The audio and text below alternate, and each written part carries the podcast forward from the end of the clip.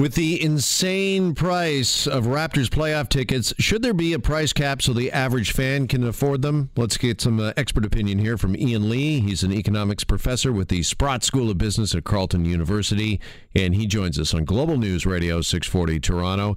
Ian, thanks as always for joining us. My pleasure, Jeff. All right, first off, here's Andrea Horwath's tweet from the other day. Cheering on your favorite team at a game shouldn't cost the same as buying a new car Ontario had price caps to keep resale prices down, and Ford got rid of them. Raptors fans and all sports fans deserve better. What do you make, setting the politics aside, uh, just the economic argument of uh, price caps? I, I don't support them. It's a form of wage and price controls. And in every research study I've ever seen um, in North America, uh, going back many years, uh, they don't work. Um, uh, the problem with, very quickly, with partial price caps, in, in other words, on some services or some products is is that it's unfair because they're buying uh, their inputs from other industries uh, that are not price capped, and then so that's there's a problem there. And if instead you go to across the board wage and price controls like we tried in 1974 under Pierre Trudeau, it too was a disaster because what it did was it just held up, it froze everything temporarily, and then the moment the price uh, the controls came off, um, they they shot up again. In other words, we believe in markets and and the pricing system because that's how uh, through competition prices find their their net, quote natural value. And in terms of the argument that the prices are too high for some people, well, yes, I I, I agree. And BMWs are too expensive for Ian Lee. Are we going to start regulating the price of BMWs? Or you know, you can apply that argument to just about anything. And and we certainly do have a, a, quote a form of price control on things like healthcare because we nationalize the system. But with private goods, private services, and going to a football game or a basketball game or a hockey game is not public health care. It's it's a private good, just like buying a car or going on a holiday. And you know, some people can afford it and some can't. I have never been to uh, uh, an NBA or an NFL game uh, because I find the tickets too expensive, so I don't go. I watch it on television. Yeah. So is this a case of either you're really a free market person or you're not? Is it just that simple? And at the end of the day, yeah, the Raptors game might not be worth. Uh, I mean, I'm just going to pick a number out of the air here. Like somebody might have paid twenty five thousand dollars for their seat last night. It was obviously worth it to them. It is uh, either not worth it to you, or you, unfortunately you don't have have the means to to afford. Yeah, it. exactly. I mean, it just comes down to what you value and how much you're willing to pay for it.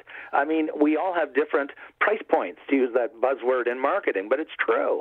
You know, some people are willing to pay a lot more for a car than others. Some people are willing to pay a lot more for a suit. Some people buy high-end uh, uh, specialty foods, and others uh, go and shop at Walmart. I mean, we have different price price points, and it's not the role of government to set prices on what private goods or services. Public goods are something completely different. A public good is like, uh, you know, healthcare. Uh, but but we're not talking that. We're talking private competitive goods like airplane tickets. Could you uh, make sort of some sort of argument, though, uh, Ian, that there is a community good here that everybody rallies around a sports team, particularly when they're doing well, and that uh, you know fosters uh, a lot of feelings of togetherness. But unfortunately, you know, now we see kind of like almost class warfare going on here, and it's pulling people uh, maybe more apart than bringing them together. Yeah, but I mean, you can rally around anybody without putting price in. That doesn't require uh, price controls uh, to to rally around a community. Um, I mean, that you can rally around, and you know, I remember one of the senators a few years ago where uh, we thought they were going to go to the Stanley Cup and win the Stanley Cup, and so we were holding rallies in downtown Ottawa, down the one of the main streets and uh, so there's nothing to prevent you from doing that.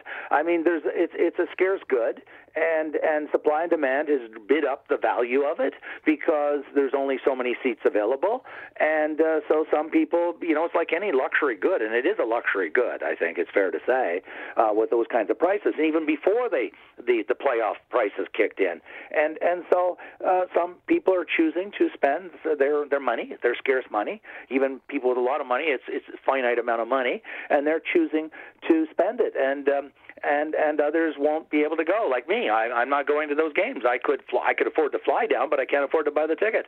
But I mean, that's no that's no justification to say, well, let's start regulating the price any more than we should regulate the price of Rolling Stones tickets at a rock concert. All right, I want to turn the page and uh, talk about the other piece of economic news that is out today, and that is President Trump, who is threatening now a 5% tariff on all goods coming in from Mexico. Uh, these tariffs, do you think that they're going to help uh, at the border uh, at all? Because uh, he says they will remain in place until there's no more illegal border crossings. Or does Yeah. this just hurt, uh, you know, the average day American who's trying to, to, to buy goods? Right. I mean, I, I think he's doing something that is very, uh, to put it mildly, very unusual. Um, tr- tariffs were, uh, first off, uh, people that study trade and policy wonks about trade don't like tariffs as a general rule. In fact, since the end of the Second World War, 70, 80 years, I guess almost 80 years ago, we've been working uh, uh, through our international institutions and countries too to eliminate tariffs, not to create new tariffs, but to get rid of them, because they're a they're something that slow down the economy and they create more unemployment, they reduce growth, they just they're just bad, and and so that's why we've been working for 80 years to get rid of them. There is one exception for tariffs. It's been it's in the legislation, it's in the WTO trade agreement, where if a country is cheating by dumping, selling their goods below the cost of production in another country, you can put in tariffs and it's considered acceptable. What Trump is doing is something very different. He is using trade policy called uh, tariffs to address a problem with immigration policy.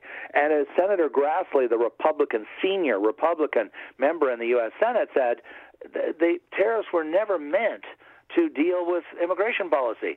And he's he said the emergency legislation that Trump is invoking, because there's an act similar to our Emergency Measures Act in Canada, Trump's invoking that as his authority. And Senator Grassley is saying, look, that was never the intent of the Emergency Measures Act to allow you to impose tariffs on another country because there's a lot of people illegally coming in from that country across through the border. And and so he's got a problem there. The business community is up in arms already against this, and the uh, there's people in the Republican Congress that are already up in arms. So whether or not it even goes through is yet to be seen. But to answer your question.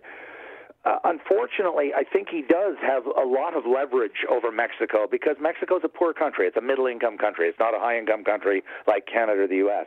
And more importantly, Mexico is unbelievably heavily dependent on the United States.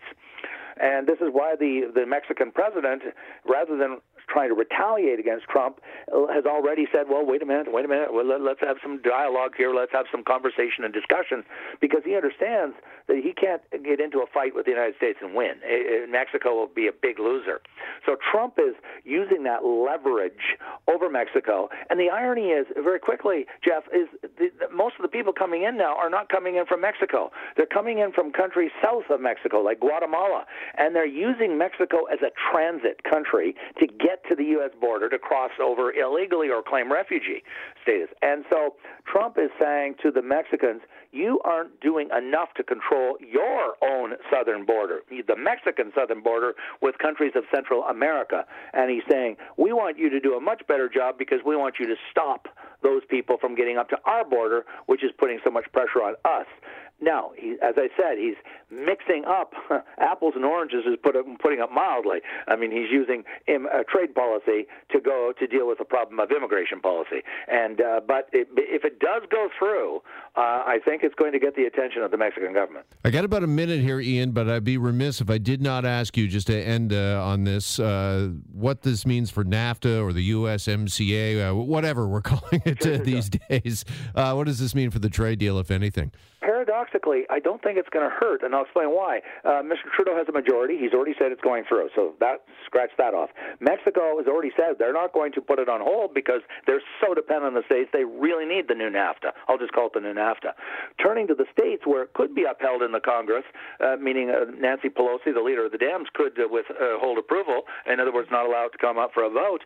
But then he's going to hit the Democrats over the head and say, "See, they really aren't willing to control the border. They're trying to encourage illegal immigration because that's a red hot button issue in the states. And so he's going to use that over the Dems, the Democrats, if they try and uh, stop the passage of NAFTA because of what he's doing on Mexico with the tariffs. So paradoxically, it may yet go forward in the Congress because they don't want to give another uh, weapon uh, to Donald Trump to use against the Democratic Party. All right, got to leave it there for now. Ian Lee with the Sprott School of Business. Ian, appreciate it as always, and have a great weekend. Same to you. Thanks very much, Jeff.